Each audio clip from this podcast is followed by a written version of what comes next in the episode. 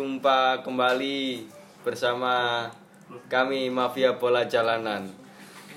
Kali ini kami akan coba review dari pertandingan Liga Champions Eropa yang terjadi kemarin. Dan kita lihat juga prediksi kami hasilnya seperti apa. Apakah panen uang atau ada yang perlu diperbaiki. Langsung saja di pertandingan pertama ada Atlanta melawan Shakhtar Donetsk. Okay. Main di kandangnya Atlanta. Ini berakhir dengan 1-2. Di sini kemarin untuk Shakhtar ya? Iya, 1-2 untuk Shakhtar Donetsk. Di sini kemarin prediksi dari saya draw. Salah berarti kan? Iya, dan saya juga Atlanta menang 1 bola atau draw gitu kan. Salah saya salah juga. Oke. Untuk prediksi pertama salah. Oke. Prediksi pertama Agus ya. Lalu untuk yang kedua ada Manchester City yang berhasil mengalahkan Dinamo Zagreb di Etihad. Okay. Kemarin kita membahas Manchester City melawan Dinamo Zagreb dengan 4-3. Dari saya bilang kemarin City bisa menang banyak, tapi untuk ngebet City sangat riskan sekali. Terus Cak Kolil, saya kemarin City menang cuma nggak sampai dari 3. Jadi menang bawah kan kalau kayak gitu aja. Dan kalau teman-teman nyimak videonya sampai akhir, di situ kita bilang no recommended buat bet City versus Zagreb. Benar. Itu tuh yang ini sesuai perkiraan kita. Yang kalau dilihat memang ini agak aneh kenapa City nggak bisa menang terlalu banyak, padahal biasanya lawan tim kecil City selalu panen gol ya. Padahal yang lebih aneh lagi di babak pertama mereka cuma draw 0-0 ya. Tapi sebenarnya kalau kita lihat secara pertandingan sebelumnya Zagreb juga menang 4-0. Wow. Di kandangnya sendiri lawan Atalanta, makanya Zagreb juga bisa memberikan perlawanan yang sengit juga, makanya golnya di babak kedua baru terjadi 2-0 cuman. Lanjut ada Lokomotif Moskow yang menjamu Atletico Madrid. Ini berakhir dengan 2-0. Sementara menurut prediksi kita, prediksinya Cak Kol yang betul kemarin ya. Iya, tapi Madrid 2 bola ya kan ya. 1 bola. Tapi ini dapat 2 bola. Dapat 2 bola ya kan. Dari Cak Alip pada Cak Alip. FT draw. Dari draw ya. Dari draw. Tapi ada yang menarik nih di fakta pertandingan pada Lokomotiv Moskow lawan Atletico Madrid. Si Joao Felix jadi pencetak gol termuda ATM di UCL. Oke. Joao Felix pemain baru ya. Baru didatangkan ya. Lanjut ada Juventus yang menjamu Bayer Leverkusen di Juventus Arena di Turin. Ini Juventus menang 3-0. Oke. Sesuai prediksi ya. Kemarin saya juga prediksi kan di laga Juventus versus Leverkusen pada babak pertama Juve akan memimpin. Dan betul, babak pertama Juve sudah memimpin lewat 1-0. Higuain ya. Terus babak kedua baru 2-0 ya. Prediksi saya Juve menang 2 bola, ini malah lebih. Juve menang 3 bola. Saya juga ada bola. Oke. Sebenarnya kalau kita lihat secara permainan ya di Juventus lawan Leverkusen kemarin ada yang aneh di lineup yang diturunkan oleh Peter Bosz. Jadi biasanya yang mereka bermain 4-3-3 atau 4-2-3-1, mereka kemarin bermain 4-4-2. Ya, salah satu yang sebenarnya secara permainan itu saya lebih suka permainannya Leverkusen. Karena Leverkusen ini kan menyerang. Adaptasi bahkan, Barcelona. Bahkan saya bisa sebut Leverkusen rasa Barcelona gitu kan. Nah, tapi permasalahannya kemarin itu Kai Havertz yang salah satu playmaker-nya jadikan penyerang sayap. Mereka bermain 4-4-2 dengan striker Kevin Volland dan Lucas Alario. Dan namanya kemarin ada kesalahan dari pemain belakangnya ya yang menyebabkan adanya gol dari gua ini. Iya, di babak pertama ya. Ada individual error dari Jonathan Tah. Ya. Oke. Terus juga sebenarnya kalau kita lihat di pertandingan kemarin bahkan ball possession di babak pertama 60% untuk Leverkusen dan 40% untuk Juventus. Tapi Juve yang menang ya. Ya Juve. Jadi memang sebenarnya kan kalau kita lihat kenapa Juve itu mendatangkan Mauricio Sarri kan sebenarnya untuk mengubah image Juve dari tim bertahan ke menyerang kan gitu. Ya, tapi kenyataannya gagal. Mauricio Sarri itu pun masih gagal mengubah Juve jadi menyerang. Bahkan saya juga lihat kemarin Juve itu lebih main ke, lebih ke dalam gitu loh. Padahal sebenarnya kalau Juve ini bermain lebih menyerang, permainannya secara komposisi pemain sangat mumpuni seperti itu. Oke. Dari statistik pertandingan, walaupun Leverkusen yang dapat tapi tetap kalah dari Juventus. Iya. Dari Asian Handicap juga 4-1 untuk Leverkusen, dapat 4-1 juga kalah. Oke, next. Lanjut ada Slavia Praha yang menjamu Borussia Dortmund. Di sini Dortmund bisa mengungguli Slavia Praha dengan 2-0. Iya. Kemarin saya prediksi masih terbawa laga Slavia sebelumnya. Saya memprediksi Slavia bisa menahan imbang atau bahkan menang. Di sini saya miss prediksi di sini. Jadi saya benar ya kemarin. Cakol ya. Tepat sekali 2 bola. 2 bola untuk Dortmund ya. Oke. Sebenarnya kalau kita bahas secara pertandingan, ada yang menarik nih di kemarin line up yang diturunkan Luciano Favre di Slavia Praha lawan Dortmund gitu kan. Karena Paco Alcacer cedera. Terus biasanya itu mereka kalau enggak pakai Paco Alcacer, dia pakai ini, pakai si Goja sebagai false nine. Tapi ini pakai Brand ya. Ya ini pakai Julian Brand. Ya. Bahkan kalau saya lihat juga ini Brand mainnya lebih bagus dibanding Goja. Jadi Brand ini kayak udah memang disetting untuk jadi false nine masa depan buat Dortmund.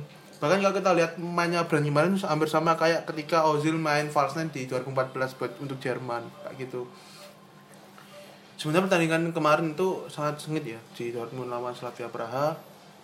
Slavia Praha main di kandang sendiri, mereka luar biasa bisa mengimbangi aktivitas Dortmund. Yang berbeda cuma kemarin Ashraf Hakimi aja. Jadi Hakimi ini sebenarnya kalau kita lihat secara fisik gitu kan, fisiknya ini bukan seperti pemain winger gitu. Dia itu sebenarnya cocoknya secara fisik itu kayak pemain holding atau dia back, tapi dia dipakai di sayap ya. Tapi memang skillnya tuh benar-benar luar biasa. Dan kalau kita bahas Hummels juga nampaknya usia nggak bisa bohong ya. Iya. Jadi kalau kita bahas Hummels juga kemarin sering out of position juga. Terus dia itu sering salah passing dan lain-lain. Makanya itu dia dijual sama Dortmund. Sama Munson ya, sama Munson kembali ke Dortmund. Dari fornya kemarin dapat berapa? Slavia Praha dapat setengah dari setengah ya. Dan Dortmund berhasil mengungguli 2 bola. Oke. Buat yang megang Dortmund panen ya. Oke. Lanjut ke pertandingan selanjutnya, ada Liverpool yang menjamu RB Salzburg di Anfield. Nah, kalau di hasil akhir ini Liverpool menang dengan skor 4-3, tapi di Asian Handicap Liverpool memberikan 1/3/4 ya. Ya, kemarin waktu ada 2 partai Liverpool versus Salzburg sama City lawan Zagreb kan saya sama Cakol agak-agak netral, soalnya Cakol Liverpool, saya City. Jadi prediksinya sama-sama menang banyak. Padahal di sini saya kemarin ngobrol yang di video sebelumnya, Liverpool bakal menang dan tidak sampai 2 bola. Kemarin saya ngomong di video sebelumnya seperti itu. Untuk 4/3/4 berat. Nah, berarti untuk kali ini dua-duanya miss ya. Ya, benar ini. Menang tapi enggak sampai 2 bola. Cali benar. Cali benar. Menang tapi enggak sampai 2 bola. Saya miss ya. Saya menang 3-0 itu Liverpool ya. 3-0 cuma di awal. di babak pertama. Babak pun 3-1 kan. Itu babak pertama belum selesai udah langsung dibalas 3-1. Misalnya kamu kode kalian sama Liverpool, aku City. Kita membela klub-kluban sendiri ya. Tapi kalau emang dilihat dari mainnya kemarin di babak pertama, Liverpool seperti biasanya trionya sangat efektif. Itu mainnya gacor, nyerang dapat 3 gol di awal. Salah nyetak, kemudian Mane nyetak dan Robertson juga nyetak kemarin. Tapi itu semua berubah ketika pemain yang sempat dipecundangi Evan Dimas, pemain dari Korea U19 dulu Ternyata sekarang dia main lawan Liverpool dan dia gocek Virgil van Dijk. Oh, Minamino ya? Siapa? Bukan, itu yang dari Korea, lupa namanya. Pokoknya dari Korea itu striker ya? Oh, yang zamannya Van Dijk pas menang 3-2 dulu di GBK waktu hujan itu. Pokoknya pas U19 iya, menang itu kan. Itu ada pemain Korea yang sekarang main di buat Salzburg dan dia kemarin melewati Virgil yang sebenarnya Virgil sangat kuat. Prestasi kan? Luar biasa sebenarnya. Virgil ditekuk sama dia. Tekuk terus ditendang ya Adrian enggak bisa ngapa-ngapain. Adrian bukan Alisson. Nah, saat itu Salzburg mulai menunjukkan perlawanannya. Liverpool sering buat error, terutama ditinggal Matip. Gomez sering kelewatan ketika Van Dijk miss. Ya kalau dibilang Van Dijk main bagus, nggak terlalu di match ini. Adrian juga nggak bisa berbicara banyak. Cuman tetap Liverpool ketolong sama trionya kemarin yang emang benar-benar efektif. Dan kalau yang Minamino tadi, wah itu juga mainnya keren kemarin. Dia asis sama ngegol 1. Sebenarnya kalau aku lihat di live score ya, aku juga enggak lihat pertandingan ini. Possession lebih condong Liverpool ya, bahkan 8-3-2. Tapi kalau kita lihat beberapa peluangnya itu hampir sama sebenarnya. Jadi bisa kemungkinan Strasbourg ini juga mainnya efektivitas juga hampir sama kayak Liverpool. Iya. Ya di kekuatannya kemarin itu di Minamino sama di orang Korea tadi yang masih muda terus kenceng. Wah itu apa Fadika aja sampai kewalahan kan ya, akhirnya untung di setelah 3-0 Salah cetak brace jadi 4-3 buat Liverpool. Tapi untuk kemarin sebenarnya faktor apa sih yang membuat Liverpool itu sampai bisa hampir ke comeback malah terus hati langsung nyari 3-0? Faktor apa sebenarnya selain Joe Gomez? Sebenarnya kalau faktor apa yang bisa dilihat di sini yang lebih disoroti itu adalah kalau biasanya ada miss di belakang itu ada sosok Alisson.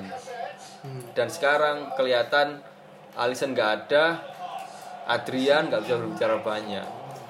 Dan juga kalau dilihat ada faktor lain yaitu lini tengah Liverpool kemarin itu yang bisa dibilang nggak kurang. Kalau istimewa emang lini tengah Liverpool nggak istimewa, cuman biasanya kalau mereka main bagus itu bisa nge-support buat depannya yang emang sangat tajam. Tapi kemarin itu nggak terlalu kelihatan, bahkan di babak kedua setelah disamakan 3-0 Klopp langsung ganti Hendo diganti sama Milner gitu. Dan masuknya Origi malah yang bikin serangan Liverpool kembali hidup. Saya juga waktu Origi masuk, pemain dari Salzburg lebih maju ya. Jadi menyebabkan banyak ruang. Karena waktu bisa masuk, waktu 3-0 nggak tahu kenapa Salzburg ini seperti ada harapan. Akhirnya dia kembali buka pemainnya. Dan itu yang bisa bikin ada celah di Salzburg. Dan kembali lagi Origi membawa keberuntungan. Origi selalu membawa hoki ya. Iya, membawa hoki. Oke, lanjut ada pertandingan Zenit lawan Benfica. Di sini Zenit main di kandang, dia menang 3-1. Di Asian Handicap dia dapat berapa? Zenit for Benfica 1/4. Benfica dapat 1/4. Zenit ngasih Benfica 1/4. Okay. Dan ini Zenit menang 3-1 jadi dapat. Kemarin juga waktu di video kita di episode sebelumnya kita juga ada bilang ya, kalau dari saya bilang ini pertandingan yang susah untuk diprediksi. Riskan sekali buat ngebet ini gitu kan. Malah kalau ngebet ini saya lebih milih Benfica gitu kan. Kalau dari Cak kemarin saya ngomong mending Benfica. Tapi kita sama-sama miss di sini. Soalnya juga atmosfer dari Zenit Petersburg juga sangat keren sekali kandangnya sendiri di Rusia. Sebenarnya kita juga kemarin bilang ini agak riskan ya buat di bet ya. Kita recommended buat di bet. Hampir sama kayak Man City ya, Man City lawan Zagreb. Oke. Lanjut ada Barcelona yang berhasil menang lawan Inter 2-1 di kandangnya. Di sini Barca sempat tertinggal 1 gol di awal oleh golnya Lautaro Martinez. Tapi setelah itu bisa dikembalikan 2-1 oleh Barca. Dan titik baliknya sebenarnya setelah Busquets diganti. Iya, iya. Jadi sebenarnya kalau saya lihat di match kemarin kan, pertama ada beberapa informasi, jadi ya, katanya Messi nggak bisa main gitu kan, nggak fit, ternyata Messi diturunkan. Terus kedua juga di match kemarin yang menarik itu penampilan dari Kwadwo Asamoah ya. Kwadwo Asamoah benar-benar bisa mematikan Messi. Jadi Kak Messi itu benar-benar nggak bisa ngelatin Kwadwo Asamoah. Di sisi lain di tengah Inter yang diundurin Nicolo Barella, terus Sensi sama Brozovic itu benar-benar bisa mematikan aktivitas di tengah Barca. Iya, yang main Busquets apalagi ya. Iya, Busquets. Sebenarnya pertandingan kemarin itu ketika Busquets ditarik di menit 60-an itu sangat jadi permainanku sangat cair gitu loh. Frankie jadi DM ya? Terus si bener-bener vital box to box gitu kan. Bener-bener Frankie ini ketika bola lepas, Frankie tuh bisa langsung intercept pemain Inter gitu loh. Karena jadi, emang waktu Busquets main, jarak antar pemain tengah ini jauh banget. Busquets ke belakang. Iya. Beda sama Frankie, dia lebih dinamis kalau main kan. Di sisi lain juga saya melihat ini kan kemarin titik baliknya ketika Busquets ditarik ya, jadi benar-benar Valverde bisa melihat situasi. Terus saya juga melihat Conte ini gagal merespon strategi dari Valverde. Mereka tahu Busquets harus diganti. Nah Conte ini masih kekeh mempertahankan 3-5-2-nya, bahkan kemarin tuh ketika udah 3-5 udah 1-1 mereka malah ini memasukkan Cagliardini. Mereka mencoba untuk bermain bertahan dengan 5 gelandang. Oh, Conte nyoba ngambil seri mungkin. Ngambil seri, maka malah menggantikan Sanchez. Ketika udah masuk 2 Barca gol yang kedua, maka mereka baru coba nyerang lagi dengan masukkan ini Matteo Politano. Ya. Telat Conte ya. Conte telat untuk merespon taktikal gitu. Kalau di ini di Asian Handicap sendiri dapatnya berapa? Inter dapat 1 dari Barcelona kemarin. Inter dapat 1. Dan dari prediksinya Cak Kol kemarin Barcelona menang. Dan dari saya sendiri kemarin Barcelona menang 2 bola. Nanti teman-teman kalau yang mau ntar dikira gimana-gimana bisa nge-view video yang sebelum ini. Ya, jadi ini bisa dibilang ya impas ya. Kebilang menang ya enggak, kalah ya enggak. 2-1 tapi Inter dapat 1 bola. Iya. Dua sama ya. Iya. Oke. Lanjut ke pertandingan selanjutnya ya. Berikutnya ada Madrid melawan Klub Brugge. Di sini Madrid tertinggal di babak pertama 2-0. Emang lucu ya kita Madrid. Sesuai prediksinya Cak Alif kemarin babak pertama ada gol. Tapi ternyata bukan dari Real Madrid, dari Klub Brugge. Saya kemarin prediksi babak pertama sudah ada gol. Saya kira dari Madrid, malah di sini dari Klub Brugge 2 gol dulu ya. Iya, 2 gol dulu. Terus kemarin juga untuk saya enggak berani prediksi skor untuk full time soalnya VAR yang dipakai cukup besar 1/3/4. Tapi kemarin saya mengutarakan untuk yang mau main di partai ini main over 3 double over 3. Okay. Ya kalau kita bilang juga penampilan Madrid ini kan dibilang bagus ya enggak, ciri ya enggak, gitu-gitu aja ya kan ya. Malah gol kedua 2 gol dari Klub Brugge kan memang karena blunder dari Courtois ya. Sampai diganti kan Courtois. Iya, Courtois diganti sama Areola gitu kan. Kayak kena karma dari pindah ke Chelsea ini, mogok main dia kan. Iya.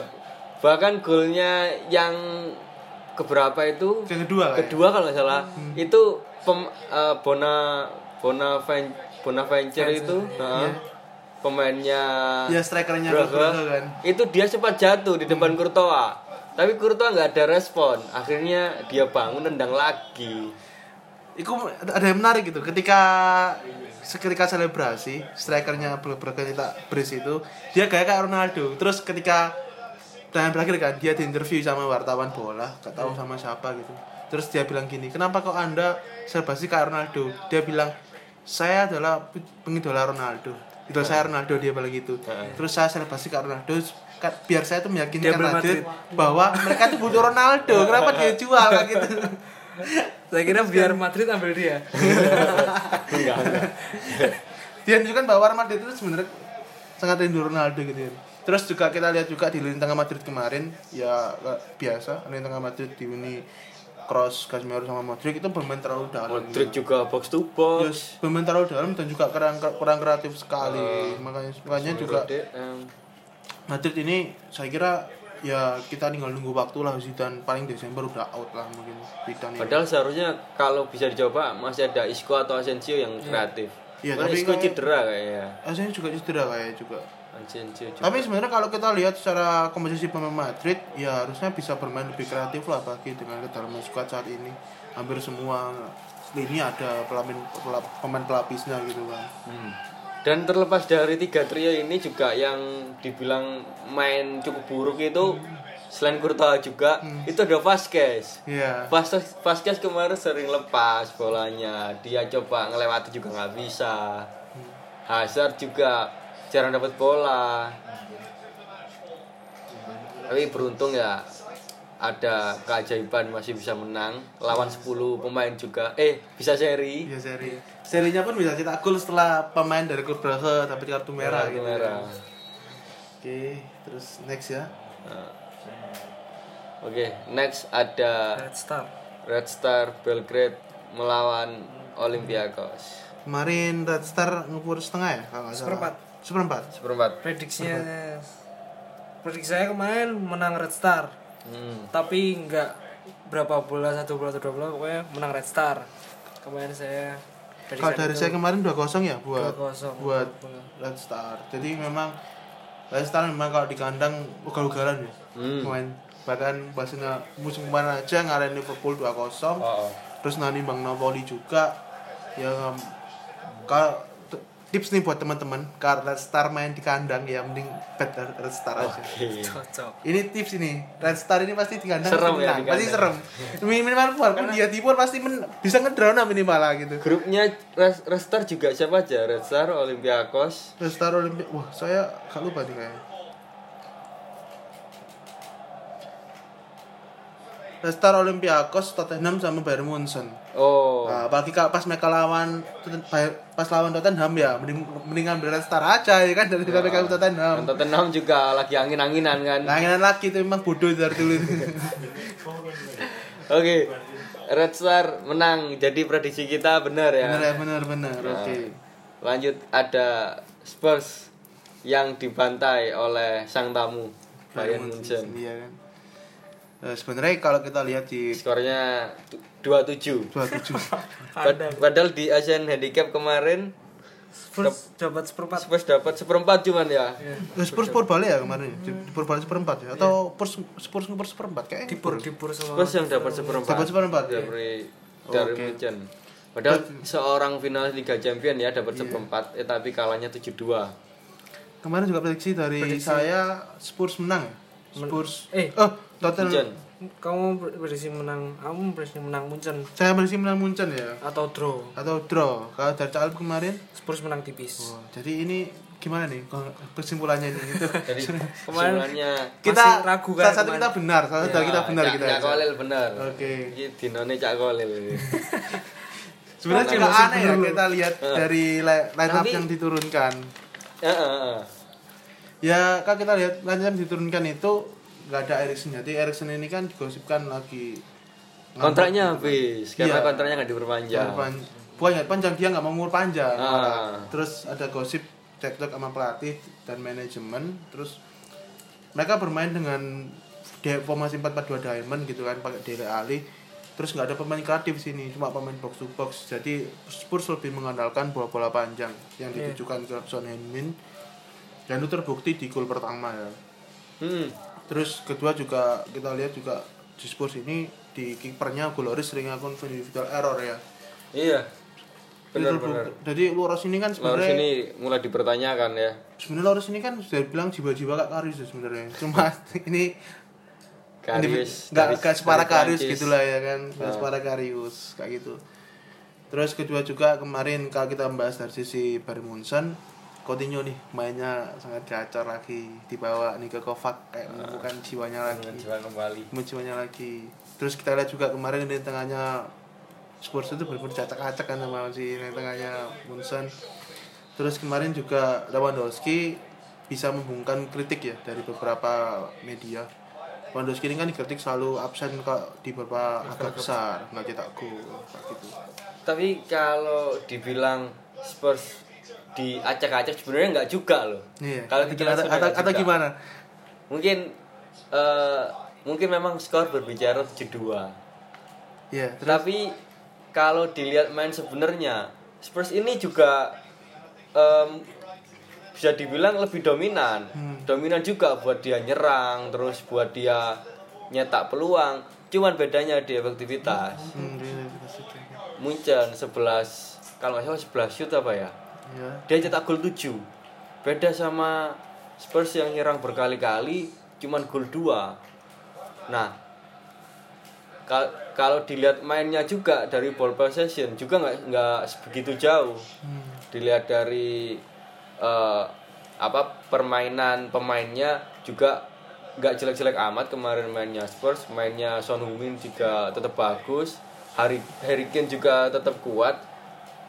Tapi kembali yang jadi sorotan adalah Munchen, dia punya Neuer yang lagi bagus. Terus kemarin Munchen juga ada penampilan yang luar biasa dari Gnabry. Nah, iya, dia Gnabry termasuk main dengan membawa dendam sakit hati ke Liga Inggris ya. Yeah. Dia sempat dibuang 2 tim Liga Inggris, Arsenal sama BPA ya. Yeah. Dia udah bahasa kasarnya udah dibuang dari Liga Inggris, dia menunjukkan dia kembali ke lapangan Inggris tapi dengan cetak 4 gol ya. Apalagi lawan Liga Jerman. Tim ya. Big, tim 6 besarnya Liga Inggris ya kan ya. Oke. Gnabry. Bahkan ini memang luar biasa ya. Gnabry kan di era Wenger ini kan sebenarnya dia itu seangkatan kan sama si Alexi Bobby itu kan. Tapi Wenger lebih milih Bobby buat dipermanenkan, terus dia milih untuk lepas Gnabry gitu kan. Gnabry-nya pindah ke WBA diusir juga oleh polis. Terus akhirnya diambilnya malah Munchen. Malah sekarang Gnabry ini bisa dibilang itu ya presinya penulis Robben ya. Iya, benar. Dan bahkan juga dari sisi timnas juga si Gnabry ini tuh bisa dibilang kayak Lukas Podolski di Jerman gitu loh. Di klubnya enggak terlalu produktif, tapi di timnas sangat produktif ya. Gitu. Oke. Lanjut kita ada berarti kalau itu tadi satu benar satu salah ya. Iya, oke.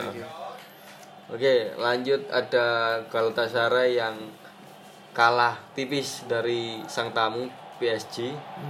Gol semata wayang Mauro Icardi. Oke. Dari Asian handicapnya PSG purbalik 1,5 ya? 1,5. Dari saya PSG 2 bola, saya salah. Satu bola. PSG 1 bola. Dari saya juga kemarin selisih 1 bola. Iya, menang PSG selisih 1 bola. Jadi benar ya? Iya. Tapi salah kita benar. Kita benar semua. Oh, benar semua. Kamu 1 bola PSG, aku selisih 1 bola. Oke, benar. Kita benar semua, benar ya. Tapi full 1,5 ya? 1,5, perbalik 1,5. Jadi kemarin buat teman-teman kalau yang dengerin video kita prediksi 1 bola kan berarti ambil Galatasaray kan. Iya, Galatasaray. Oke. Lanjut kita ada Genk yang menjamu Napoli. Ya. Nah, ini Napoli kesulitan. Hasil akhirnya 0-0. Hasil handicap kemarin Napoli perbalik 1/4 ya. 1/4. Nah, tapi hasilnya 0-0. Berarti ya, buat yang megang Napoli Anda salah. Tapi kita juga salah juga prediksinya kemarin ya kan. Kita prediksi kemarin Napoli 2 bola gitu kan. Tapi kemarin saya enggak berani prediksi full time. Oh, Napoli. Iya, saya enggak berani prediksi full time, saya cuma prediksi babak pertama under 1. Di babak pertama dan sampai full time pun belum ada gol ternyata. Tapi kalau yang ambil under 1 bisa ya. Bisa fair. Masuk ya. Oke, lanjut ada Lille yang dikalahkan oleh tamunya Chelsea dengan skor 1-2. Kemarin Chelsea perbalik 1/2 kalau enggak salah ya. Chelsea perbalik setengah. Chelsea ngepur setengah. Ya? Berarti masih dapat ya. Kalau terus saya kemarin juga prediksi Chelsea menang 1 bola gitu kan. Dari Chelsea kemarin prediksi Chelsea menang. Wah, kita satu suara. Prediksi kita bener lagi gitu kan. Oke. Lanjut ada Valencia lawan Ajax. Ini di Asian handicap 0-0 atau leg. Tapi hasil akhirnya cukup mengejutkan Ajax 3-0 ternyata. Tapi kemarin kita lihat dari semua handicap yang ada di UCL, ini yang paling aneh. Ini yang 0-0. Lainnya itu selalu ada berbalik atau mengufur, ini 0-0 dari seorang Ajax. Tapi sesuai kemarin prediksinya Cak Kolel kan draw atau menang Ajax. Yeah. Tapi pada akhirnya saya sama Cak Kolel udah habis ngobrol lebih mendukung Ajax, soalnya Ajax cuman menggantikan dua pemain di lini yang dijual, Frankie de Jong sama Matheus Delik. Ya, tapi tiga penyerang utama masih. Tapi Neres, Dusan tadi sama ini kan. Hakim Ziyech. Terbukti gacor sekali gitu kan. Lanjut. Berarti ini benar. Lanjut ada Leipzig yang tumbang di kandang sendiri dengan skor 0-2 oleh Olympique Lyon. Berarti udah dua kali Leipzig tumbang di kandang. Setelah kemarin di Bundesliga lawan Schalke ya. Ya, lawan Schalke, sekarang sama Lyon. Dan Lyon juga sangat terpuruk di liga. Jadi bilang enggak bagus-bagus amat mainnya. Ya, ini kita kalau dari saya enggak tepat ya. Jadi saya kemarin kan prediksi Leipzig menang 1 bola. Berarti impas. Ya, terus kemarin kan saya nyaran daripada ambil Leipzig tapi impas, mending bet Lyon atau tidak bet di partai ini kan. Iya. Ternyata yang dapat malah Lyon 2-0 malah. Mending bet Lyon atau enggak bet di partai ini. Handicapnya berapa kemarin? Lyon dikasih 1. Lyon dikasih 1. Oke. Kayak bener-bener juga. Kayak juga dari Leipzig ini pemain ini ya. Kayak buat pertanyakan ini ya, kedalaman skuadnya Leipzig. Padahal di bursa transfer kemarin sebelum deadline Leipzig datangkan banyak pemain. Patrick ya. Salah satunya Patrick. Ternyata belum menjawab permasalahan kedalaman dari Leipzig. Oke, itu tadi review dari hasil Liga Champions dan prediksi kita juga mayoritas benar ya. Iya, mayoritas benar. Salah yang Zenit versus Benfica, terus Shakhtar Donetsk lawan Atlanta. Udah itu ya. Dua itu. Yang selebihnya ada salah satu yang benar. Jadi paling enggak buat teman-teman ada pertimbangan. Buat bet. Terus untuk prediksi selanjutnya Liga Eropa akhir pekan belum di video ini ya, karena Europa League masih main. Ya, bisa jadi ada pemain yang cedera ya kan. Kami belum berani buat prediksi ya, soalnya biar lebih presisi nanti prediksinya kan. Prediksinya mungkin videonya akan keluar besok. Oke. Kalau begitu itu tadi dari Mafia Bola Jalanan.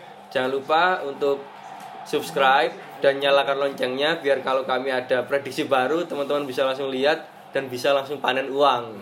Okay. Jangan lupa like juga, share ke teman-teman. Lalu kalau ada masukan silakan tinggalkan komen. Lalu ikuti kami juga di Instagram sama di Twitter ya. Kalau Twitternya di MBJ Podcast ya. @MBJ Podcast. Instagramnya @MBJalanan. @MBJalanan. Oke, biar bisa dapat info lagi dari kami. Oke. Sampai jumpa di video berikutnya. Selamat panen.